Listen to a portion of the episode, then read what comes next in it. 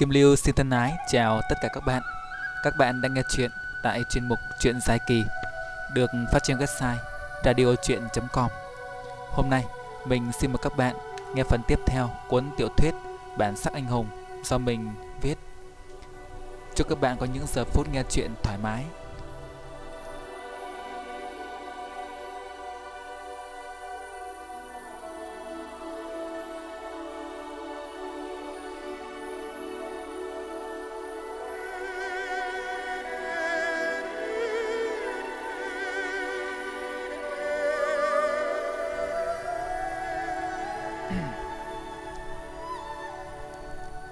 Hai ông cháu nọ bị một phen hú vía Lão ăn mày lồm cồm bò dậy Miệng lầm bầm nói gì đó.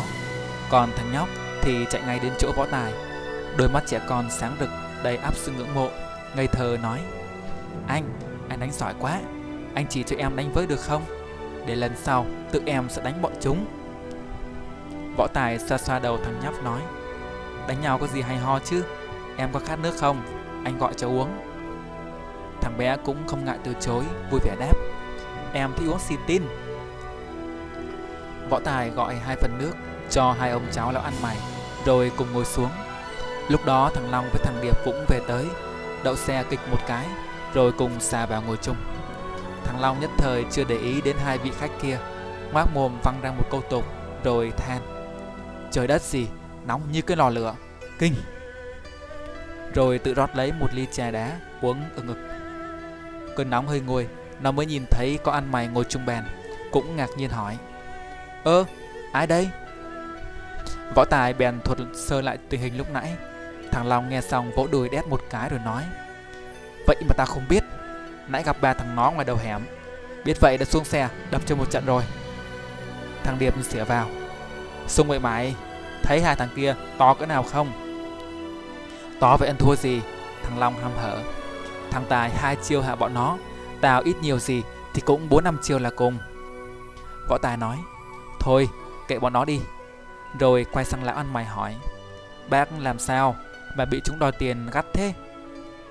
Lão ăn mày dốc cạn ly nước. Hình như lão ít khi uống nước ngọt Nên đặc biệt thấy ngon, Lại rót thêm một ly nữa, Uống vơi nửa mới thùng thẳng đáp, Hai ông cháu tôi Vừa bán vé số Vừa ăn xin ở mấy con đường quanh đây. Hai tháng nay chưa đóng thuế hàng cho tên đại ca, Nên hắn cho ba thằng này Cứ vài ngày lại tới đòi một lần. Đòi mãi không được, Nên hôm nay chúng định hành hung giữa đường. Hai ông cháu lão thế đơn lực bạc Địch sau lại bọn chúng Đành phải tháo chạy. Vào trong này thì bị tóm được. May nhờ có cậu trượng nghĩa cứu giúp, Lão đầy muôn phần cảm tạ. Thằng Điệp thấy lão ăn nói sặc mùi kiếm hiệp Thì cười hì hì còn thằng Long thì cười ha hả khoái trá Thằng Điệp chợt thắc mắc, Mà thuế hàng là cái gì bác? Lão ăn mày lại hớp một ngụm nước, Nhai đá rau rau nói, Bọn nó gọi vậy cho sang, Chứ nói tuẹt ra là phải đóng tiền bảo kê. Ở cái đất Sài Gòn này, Mấy cậu thanh niên thì chắc không biết, Chứ phàm làm cái gì cũng phải đóng tiền hết. Làm khu nào thì đóng tiền cho đại ca khu đó. Bọn chúng tôi ăn mày, thì đóng tiền ăn mày. Mấy đứa bán hàng rong thì phải đóng tiền bán hàng rong. Vé số thì đóng tiền vé số. Cả địa điểm, nhà hàng khách sạn cũng phải đóng tiền tuốt. Nếu không đóng thì chúng đánh cho khỏi bán buôn gì luôn. Thằng Long lại tức giận, vỗ đùi đệm vào một câu tục rồi nói Cách quái gì kỳ vậy? Mấy người xin ăn vất vả, việc gì phải nộp tiền cho chúng?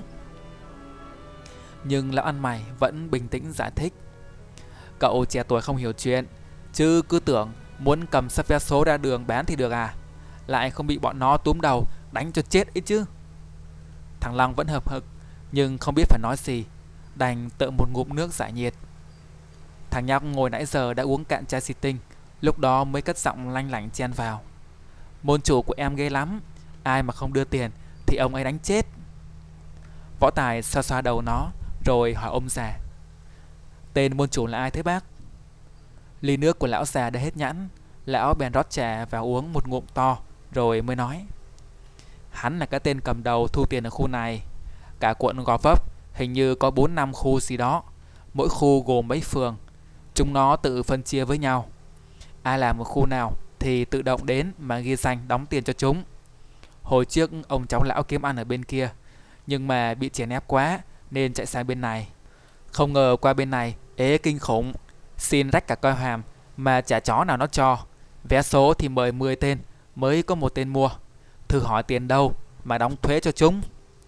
Cái tên cầm đầu ở khu này Hiệu xưng là Tùng Trột Vì mắt hắn bị trột Nhưng hắn mê phim kiếm hiệp, Nên tự phong mình là môn chủ, Nghe cho nó oách. Gọi đầy đủ là Quách Tùng độc nhãn môn chủ. Đấy, mấy cậu nghe có ghê không? Lão đây thì chỉ thích hồng thất công, lão bang chủ thôi. Tiếc là bây giờ không còn cái bang như ngày xưa. Nếu không, lão quyết phải lên được chức trưởng lão chín túi thì mới thôi. Lão già nói tới đó, Ánh mắt Long lên một vẻ hào sáng Thằng Long thì cười ha hả. Võ Tài cũng phì cười. Lão già lại như nghĩ ra gì đó, Vẻ mặt trở nên trầm trọng nói, Khi nãy cậu xuất thủ đánh ba đứa tụi nó, Chắc chắn chúng sẽ không chịu bỏ qua đâu. Chỉ e ngày mai, Chúng kéo người đến thanh toán cậu đấy. Bọn này là người của Thanh Long Bang. Trước giờ vốn chẳng coi vương pháp ra cái gì đâu. Lão khuyên cậu nên đi ngay đi thôi. Khi nãy lão thấy cậu suốt chiều mau lẹ, Cũng có thể xem là bậc cao thủ. Nhưng bọn chúng người đông thế mạnh, Cậu một thân một mình. Người xưa có nói, Mãnh hổ nan địch quần hồ. Cho nên cái anh hùng không sợ cái thiệt trước mắt, Tạm lánh đi cũng quyết, Không ai chê cười. Mặc cho thằng Long đã teo tét cười vì cái kiểu nói chuyện sặc mùi kiếm hiệp của lão già. Nhưng hình như lão vẫn tiếp. Còn võ tài thì nghe tới ba chữ Thanh Long Bang Thì đã giật bắn người, Không để ý đến những lời lão nói phía sau nữa. Liên Hoa Bang và Thanh Long Bang Là hai cái tên nó đang rất muốn tìm hiểu. Vậy nó liền chặn ngay lời của lão lại hỏi, Bọn chúng là người của Thanh Long Bang sao? Lão già đột nhiên bị hỏi, Lời đang ồ ạt tuôn ra phải ngưng lại. Nhất thời im lặng một lúc để sắp xếp lại ý tứ Rồi mới đáp. Đúng vậy, chúng là người của Thanh Long Bang. Võ Tài liền gọi cho lão thêm một chai nước nữa Kế lại mua cho thằng nhóc một ổ bánh Rồi ân cần hỏi Là thế nào, bác nói rõ hơn được không? Lão ăn mày buông một tiếng thở dài Mắt nhèo lại Điều chỉnh tư thế ngồi Sao cho giống với các bậc cao nhân Khi luận chuyện thiên hạ. Lão trước giờ vốn là kẻ ưa nói Nhưng thường ngày thì ngoài đứa cháu 18 tuổi chưa biết gì Thì tìm đâu ra người nghe Lúc đó thấy võ tài đặt câu hỏi Đương nhiên là rất thích thú Bèn cố sắp xếp lại những kiến thức trong đầu Rồi uống một ngụm nước lấy hơi Từ từ nói Phía bên kia Lão Sáu đang phe phẩy quạt Cũng ngưng thần lắng nghe các cậu hậu sinh không biết chuyện cũng là điều đương nhiên. Giang hồ vốn hiểm ác, long hổ tranh đấu không ngừng nghỉ. Miếng mồi ngon thì tự nhiên lắm kẻ nhòm. Thiên hạ này, ý ta là cái đất Sài Gòn này, lại chẳng phải là miếng ăn béo bở hay sao? Lão đặt chân đến đây vào một buổi thu tàn gần 40 năm trước. Khi đó nơi này chỉ có thanh long bang hoành hành mà thôi. Lúc đó đại danh năm đồng tử, ai nghe tới cũng phải khiếp xanh mặt. Ta lúc đó tài cao chi lớn Được lão bang chủ thu dùng Làm tới chức đường chủ Đứng đầu mấy quận trong thành phố Ai cũng phải kính nể Thằng nhóc nhìn lão ngây thơ hỏi về sau ông bị người ta đuổi khỏi sư môn phải không ạ? Số là thằng bé, Đã nghe câu chuyện này nhiều lần. Lúc nào nghe tới chỗ này, Nó cũng hỏi như thế. Võ Tài chỉ định hỏi về Thanh Long Bang, Không ngờ lão ăn mày Lại kể luôn cả thân thế của mình ra. Lại càng không ngờ Lão là người, Lão từng là người trong Thanh Long Bang. Phía bên này, Lão Sáu tay quạt trượt ngưng, Có lẽ cũng hơi giật mình Về thân phận lão ăn mày kia. Lão già qua thằng nhóc một tiếng Rồi lại tiếp tục kể. Không ngờ hai chục năm trước Lại xuất hiện một liên hoa bang Do tên Lưu Bạch Phong đứng đầu Không biết từ đâu ùn ùn kéo đến Thành thế cực cực lớn Nhân mã cực đông Tên này ta từng thấy hắn mấy lần Hắn ta tóc trắng như tuyết Lúc nào cũng mặc một tấm trường bào màu đen võ công cực kỳ cao siêu, tính tình thì quái dị, dưới trướng lại có ngũ đại sứ giả. Tên nào tên nấy đều là cao thủ hàng đầu trong thiên hạ. Chỉ trong mấy năm ngắn ngủi, thế lực Liên Hoa Bang đã bành trướng như bèo rộ trên sông, không ngừng cướp đất giành ăn với Thanh Long Bang. Đôi bên đánh nhau không biết là bao nhiêu trận, chết không biết bao nhiêu là người, máu chảy thành sông, thầy chất thành núi. Anh hùng ngã xuống nhiều không sao kể xiết án thù chất lên tới tận trời cao. Năm đó xảy ra vụ đụng độ lớn nhất giữa hai bang phái, dẫn tới việc thay chiều đổi đại. Số là Liêu Bạch Phong làm càn Không coi anh em đồng đạo ra gì Công khai tuyên chiến với Thanh Long Bang. Hắn chỉ đạo đàn em kéo bè kéo lũ, Đánh phá mấy chục tổng đàn của Thanh Long Bang Khắp các quận huyện trong thành phố. Thanh Long Bang đương nhiên cũng đâu chịu ngồi không, chờ chết. Lập tức hiệu lệnh huynh đệ đứng lên chống lại. Gần một tuần lễ, Không ngày nào là không có đánh nhau, Không chỗ nào là không có chém giết. Chính quyền cũng chỉ đánh bó tay, Ngồi nhìn hai băng phái mạnh nhất thành phố Thanh trừng lẫn nhau. Cảnh tượng thành phố hồi đó Tựa như xảy ra nội chiến Đôi bên giao tranh kịch liệt Giành giật từng góc phố Từng con đường Ta thân là đường chủ Cai quản quận Gò Vấp và quận Bình Thạnh Đương nhiên cũng không nằm ngoài cuộc chiến Năm đó ta thông lĩnh bộ hạ chém nhau một trận kịch liệt với chúng ở ngã năm chuồng chó. Cách đây mấy cái ngã tư đấy, đuổi đánh nhau tới tận vòng xoay lăng trá cả, gây ra một phen đại náo loạn, dân tình khiếp vía. Kết quả là bọn ta có bao nhiêu mạng đều chết sạch. Ta thân mang trọng thương, chạy về tổng đàn ở chợ lớn, cấp báo tình hình. Nhưng đến đó thì mới hay, năm đồng tử lại bang chủ chúng mai phục giữa đường, bị ngũ đại sứ giả của Liên Hoa Bang vây công. Ngài một đấu năm đánh mất mạng một tên, trọng thương ba tên, nhưng sau cùng bị chúng độc thủ. May nhờ có đệ tử là Yến Tùng mà người tới cứu kịp mới chạy thoát. Nhưng thọ thương quá nặng, cầm cự chỉ được hơn một tháng thì đem chức bang chủ truyền lại cho Yến Tùng rồi quy tiên. Tên Yến Tùng này, bản lĩnh cũng không phải vừa, vốn đã học được một thân công phu đồng từ công của sư phụ, tâm cơ lại cao. Vừa lên làm bang chủ, hắn đã tìm cách bình ổn cục diện tập trung lực lượng giữ đất làm ăn. Nhưng Thủy Trung vẫn bị bọn Liên Hoa Bang chèn ép, thế lực ngày một suy yếu. Cầm cự đến hôm nay thì chỉ còn lại mấy phần sinh lực, phần lớn địa bàn đã phải nhượng lại cho Liên Hoa Bang rồi. Lại ông nói tới đó, liền uống một hơi cạn sạch ly nước, rồi tiếp tục. Ở gò vấp này có hai khu là đất của Thanh Long Bang. Khu này và một khu nữa Mỗi khu như vậy, Thành Long Bang gọi là một hội. Đứng đầu hội là một hội chủ. Nhiều hội hợp lại thành một đường, đứng đầu là đường chủ. Khu này gọi là lô hội, khu còn lại gọi là hắc hội. Cùng với ba hội nữa, bên quận Phú Nhuận hợp thành địa long đường. Ta nghe cái tên đấy mà cũng thấy chướng tai. Nhưng mà mặc kệ, bọn tôm tép chúng nó hôm nay dám đuổi đánh lão mà không biết khi xưa lão ghê gớm cỡ nào. Nhất định sẽ có ngày ta cho chúng biết tay. Thằng Long nghe lão già thuật chuyện giang hồ hấp dẫn cũng quên cả cười. Lúc đó mới hỏi. Thế sao lão lại thành ra như bây giờ? Lão già buông ra một tiếng thở dài não ruột nói. Ta bị kẻ gian hãm hại, vu cho các tội nội gián. Xem tin nữa thì mất mạng. Cũng may bỏ chạy kịp lúc. Ta bị bọn chúng truy nã ráo riết nên mới phải giả dạng đi làm ăn mày thế này đây. Võ Tài nghe lão kể xong thì ngẩn ngơ suy nghĩ, cảm thấy thế sự quá nhiễu nhương, sự tình càng lúc càng phức tạp. Lại nghe lão nói tiếp, Thanh Long Bang thành thế tuy có suy yếu, nhưng ở Sài Gòn này, ít nhiều gì cũng là đệ nhị bang phái. Thuộc hạ của chúng rất nhiều, trước giờ không có ai lại ngu xuẩn đi chọc giận chúng cả. Cậu đánh người của bọn chúng thì đúng là chuốc họa vào thân rồi. Tuy khi nãy ta được cậu cứu, nhưng chắc từ giờ cũng không thể sống yên được nữa. Nay mai phải chuyển địa bàn thôi. Thằng Long đỏ bừng mặt quát. Sợ cái gì chứ? Cứ để chúng qua đây, ta sẽ đánh một trận cho đã. Thằng Điệp nói.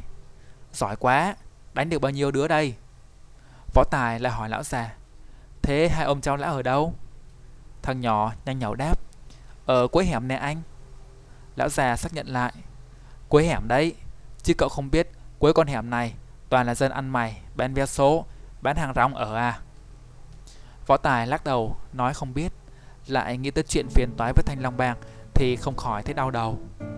Hai ông cháu là ăn mày uống no nước, chuyện trò thêm mấy câu nữa thì đứng dậy, dắt nhau đi về.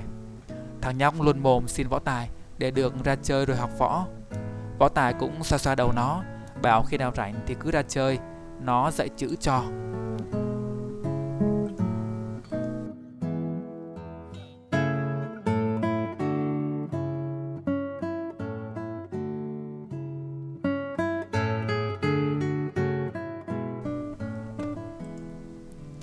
Lại nói tới ba tên suko nọ, Sau khi bị võ tài đánh đuổi Thì hậm hực ra về.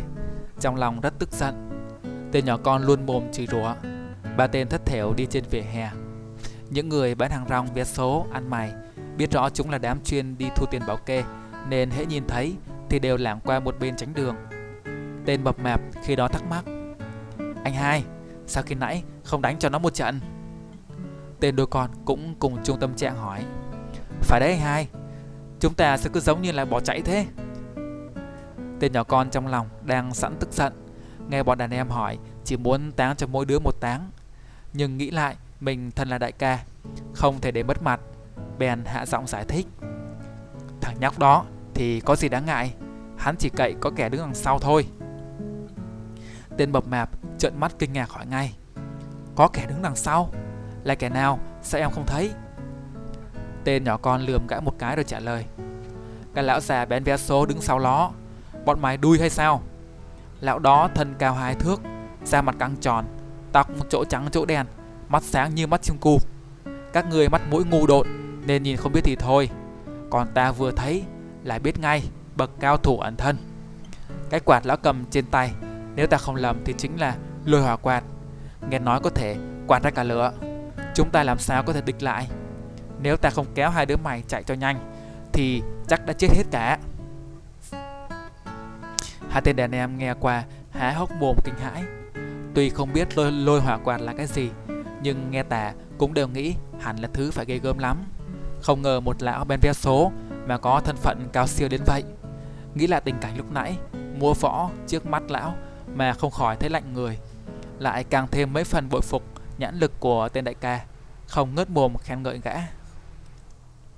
Tên đôi con lại nói, Vậy chẳng lẽ chúng ta bỏ qua cho thằng nhóc đấy sao anh hai? Tên nhỏ con hàn học nói, Mày nghĩ tao là ai? Lại tha cho chúng sao?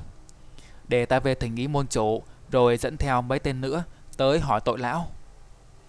Tên mập mạp lại nói, Anh hai, Tháng này chúng ta không thu đủ tiền, Anh hai tính sao? Tên nhỏ con phun bã nước miếng cau nhào, Còn tính làm sao nữa? Chỉ sợ ngày mai ta mất cái chân thu thuế này thì cả lũ cũng đi ăn mày tuốt. Ba tên còn đang nói chuyện rôm rả Thì chuông điện thoại reo vang. Tên nhỏ con kẹp điếu thuốc vào mồm, Móc điện thoại cảm ứng trong túi ra xe máy gọi. Tên bập mạp rướn cổ xem ké, liền nói, Môn chủ gọi chúng ta về. Tên nhỏ con phút điện thoại nghe máy, Chỉ thấy gã vâng dạ liên hồi, Rồi các máy, Vẻ mặt rất khó coi, Nhăn nhó nói, Chúng ta đi về gặp môn chủ. Hắn lại quay sang tên bập mạp ra lệnh Chuột đồng Mày đi kêu mấy tên sư ôm lại đây Tên bập mạp thì ra tên là chuột đồng Vội dạ mấy cái rồi chạy đi Một lát sau thì đã có ba chiếc xe ôm Tới nơi Đèo ba tên chạy mất hút Ba chiếc xe ôm đó rẽ vào một con đường nhỏ yên tĩnh Rồi đỗ lại trước một tòa biệt thự bề thế. Ba tên nhảy tót xuống xe, đi thẳng vào trong.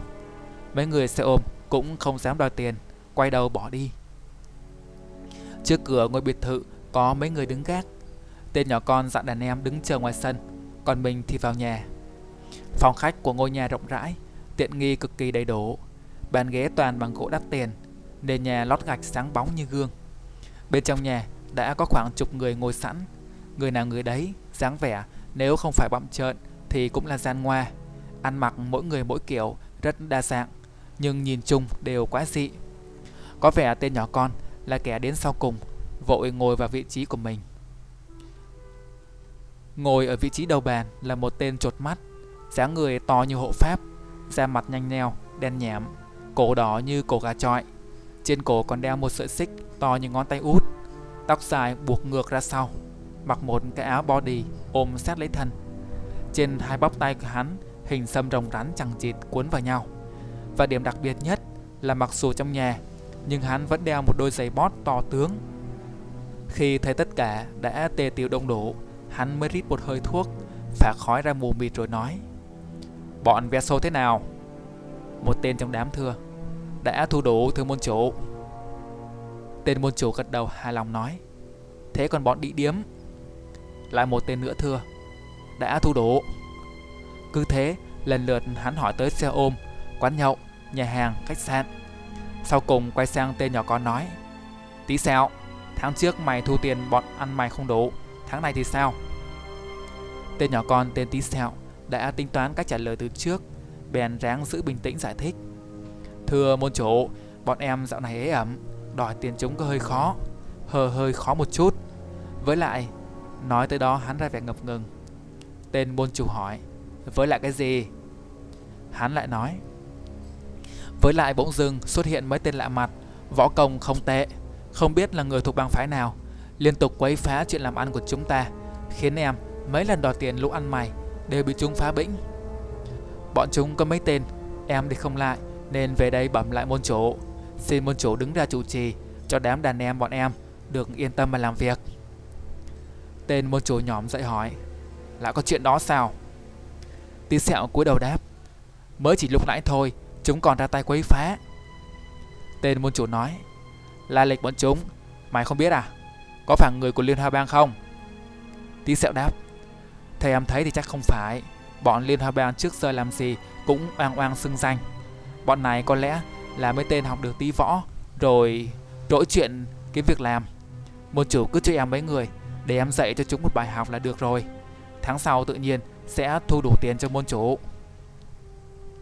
Tên môn chủ gật gật đầu, rồi điêu thuốc xuống cái gạt tàn, rồi nhả khói nói. Chuyện đó tính sao cũng được, hôm nay tao gọi bọn mày về, còn có chuyện quan trọng hơn cần bàn. Đám người lập tức xôn xao, một tiếng, một tên lên tiếng hỏi. Hắn là tên lo thu tiền vé số. Môn chủ, là chuyện gì? Tên môn chủ lúc đó đứng dậy, bước qua bước lại quanh bàn. Tiếng giày bót kêu lục cộp đệm theo lời hắn nói.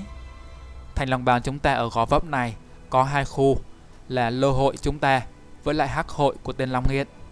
Hôm qua ta mới nhận được tin tên Long Nghiện đã bị người ta giết chết rồi. Tất cả đều ngạc nhiên, lại xì xào bàn tán. Hội chủ của một hội bị giết chết không phải là chuyện nhỏ. Tên môn chủ ho ho mấy tiếng để giữ trật tự, rồi lại tiếp. Ta nghi do bọn Bạch Mai Đường ra tay giết người để chiếm địa bàn. Bọn Bạch Mai Đường này là người của Liên Hoa Bang. Bang chủ truyền lệnh cho chúng ta ngày mai phải qua tiếp quản hắc hội gấp, không để rơi vào tay chúng. Đám người lại một phen xôn xao. Tất cả đều biết tiếp quản có nghĩa là phải đánh nhau mà đoạt lại. Kẻ thì mừng, người thì lo. Mừng vì nếu có được hắc hội thì sẽ có thêm đất làm ăn, tự nhiên là có thêm thu nhập. Nhưng lo vì Liên Hoa Bang người đông thế mạnh, muốn chống lại e không phải dễ dàng. Một kẻ lên tiếng. Môn chủ, vậy chúng ta tính sao? Tên môn chủ, hiệu là Tùng Trột, ngồi lại vào ghế riết thuốc nói. Có tính làm sao? Đó là nghiêm lệnh của bang chủ.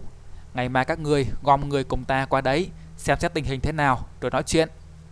Một tên nói, bọn Liên Hoa Bang nhiều người nhiều của, môn chủ thấy chúng ta có nên từ từ mà tính hay không? Tùng trột quắc mắt nhìn y, khiến y lập tức im bặt, tự biết là đã nói tầm bậy. Tùng trột tức giận nói, bọn chúng nhiều người nhiều của, thì chúng mày sợ à? Hãy nhớ chúng ta là Thanh Long Bang, thế lực cũng không phải nhỏ. Chuyện địa bàn làm ăn trước giờ đều có quy tắc rõ ràng. Bọn chúng không chịu giao lại thì chém chết mẹ hết chúng nó. Các người tên nào sợ chết, mau bước ra. Tất cả nín thở, ai cũng biết Tùng Trột là kẻ liều mạng, trước giờ không biết sợ là gì. Lại thêm hắn có cái tinh nóng nảy, lúc này mà chẳng may có ai lỡ lời thì đúng là chuốc vạ. Tùng Trột lại nói, chúng ta có bao nhiêu anh em? Cả đám nhìn nhau trao đổi suy nghĩ, một lát thì có một tên đứng ra thừa Nếu gom bi luôn cả đám người còn lại của hắc hội thì được hơn trăm mạng. Tùng trồn gật đầu một tiếng, ừ nói. Lính chiến hết cả chứ? Kẻ kia lại nói, lính chiến có kinh nghiệm thì chỉ khoảng 50 tên, số còn lại thì toàn bọn mới vào nghề, còn gà lắm. Tùng trột nói, vậy thì coi như cho chúng một phen tập luyện đi. Làm nghề này thì lúc nào cũng phải sẵn sàng chiến đấu. Nên nhớ chén cơm chúng ta ăn là ở đâu mà có. Bọn Bạch Mai Đường sau khi thanh toán tiền Long Nghiện rồi lại chẳng nhòm sang lô hội chúng ta sao? Nếu chúng ta không tiên hạ cường vi thủ, à à không, tiên hạ thủ vi cường trước, chẳng lẽ đợi chúng vác sao tới tận cửa đòi mạng à? Cả đám nghe Tùng trột dậy dỗ đều gật đầu thấy có lý, xem chừng việc chém nhau là không thể tránh khỏi. Tùng trột lại nói, chúng mày mau về dặn bọn đàn em chuẩn bị hàng họ cho ngon lành. Tối mà chúng ta xuất phát. Xong chuyện, ai cũng sẽ có thưởng. Còn tên nào lâm trận bỏ chạy thì chớ trách sao ta độc ác. Đám người kia trước giờ vốn toàn là những tay anh chị sáng chém chiều đâm, vốn chẳng hề coi chuyện đánh đấm ra gì. Sau khi được Tùng trột đã thông tư tưởng thì ai nấy cũng đã sẵn sàng liều mạng, đều dạ ra một tiếng rồi lục tục kéo nhau ra về.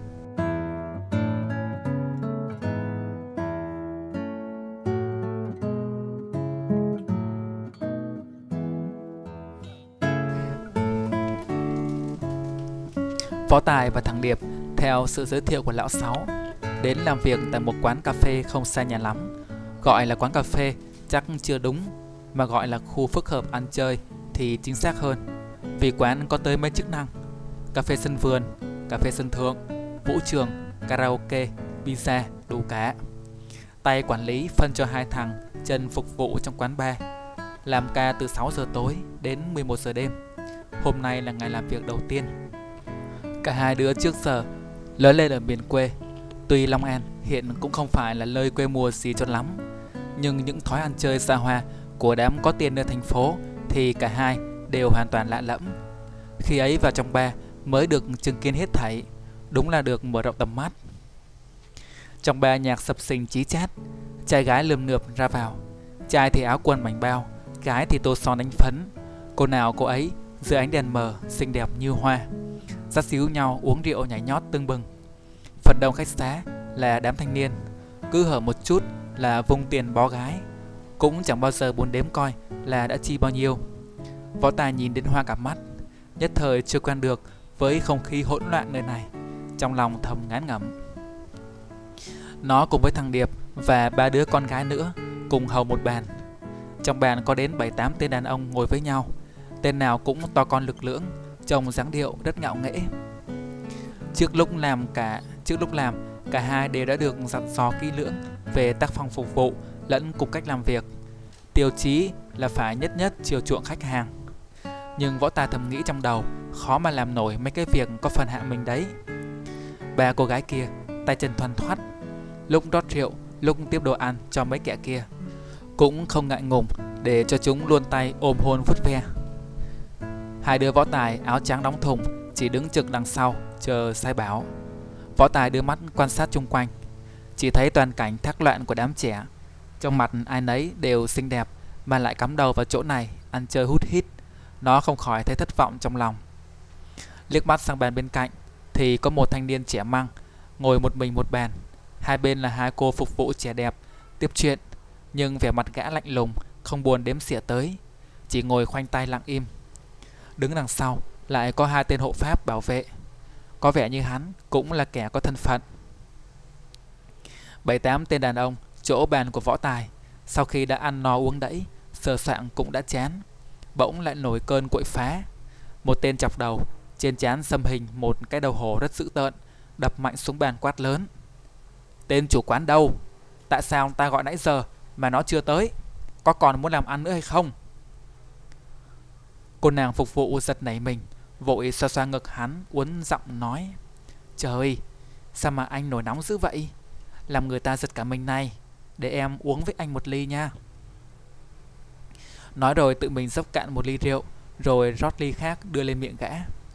Không ngờ tên chọc không thèm đếm xỉa gì tới, hất mạnh tay nàng ta ra, khiến ly rượu văng tung xuống sàn, bể tan tành.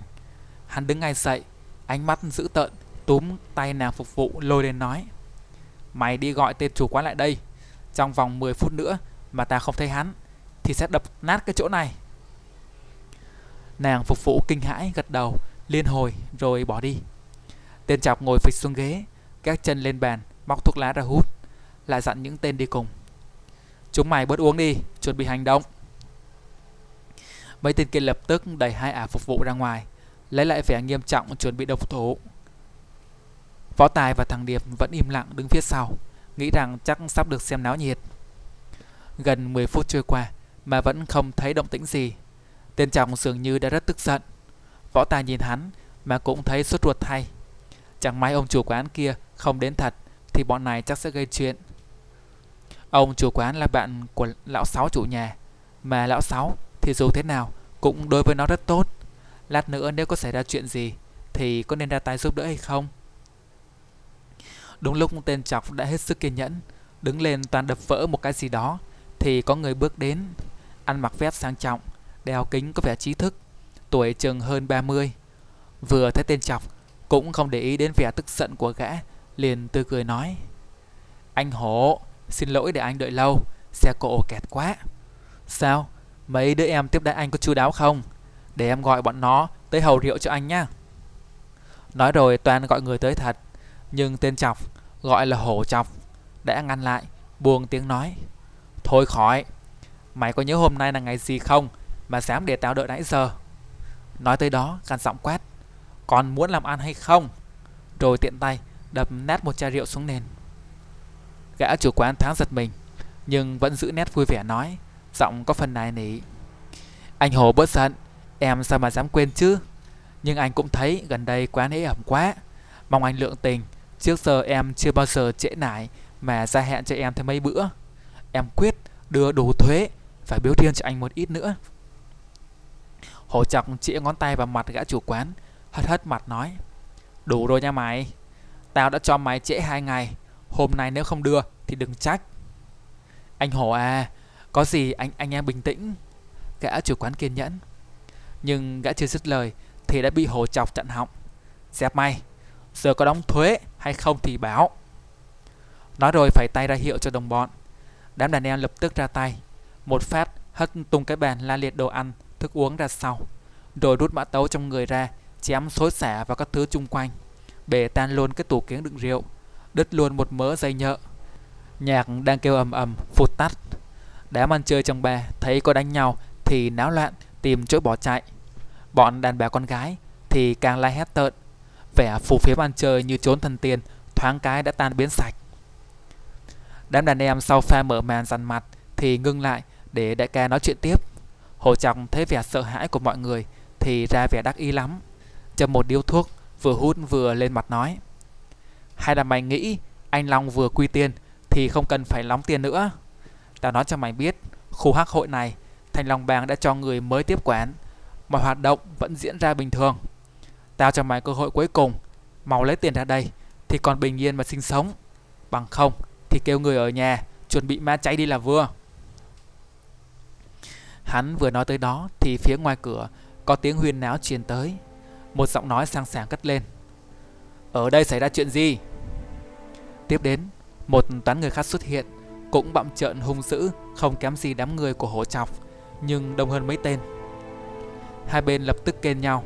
Tên đại ca mới tới Thậm chí còn to hơn hổ chọc Mặc một cái áo ban lỗ Hớt đầu đinh Răng hô Gọi là hùng hô.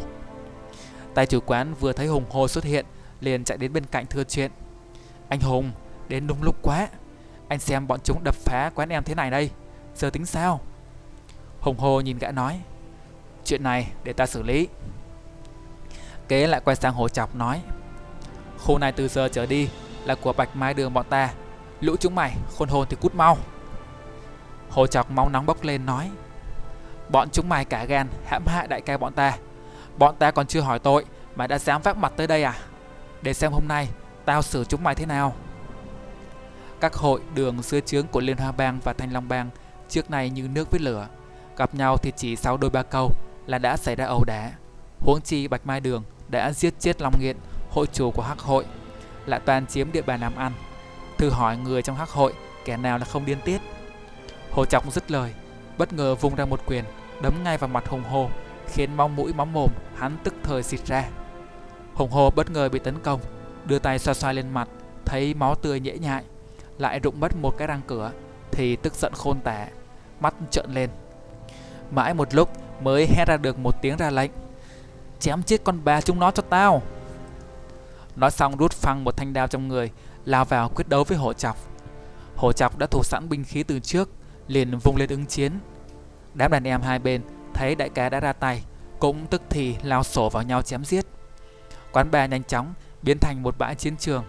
Đồ đạc văng vãi tung tóe, khách xa náo loạn tìm đường thoát thân.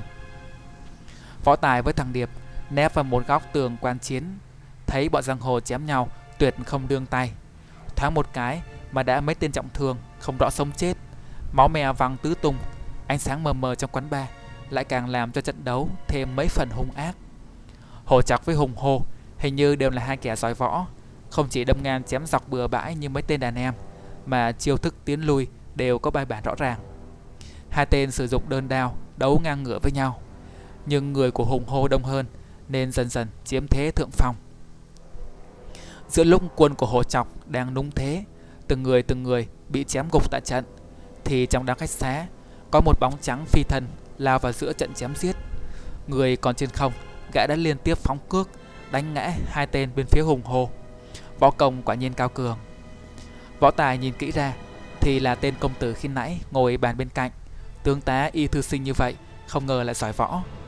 Thoáng một cái, đã thấy hắn lượm dưới đất một thanh mã tấu vừa dài vừa bén, tả sung hữu đột trong đám ẩu đả, liên tiếp chém trọng thương mấy người bên phía hùng hồ.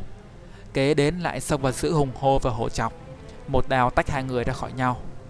Hồ chọc định thần nhìn lại, vội cúi đầu nói: "Đồ nhân công tử."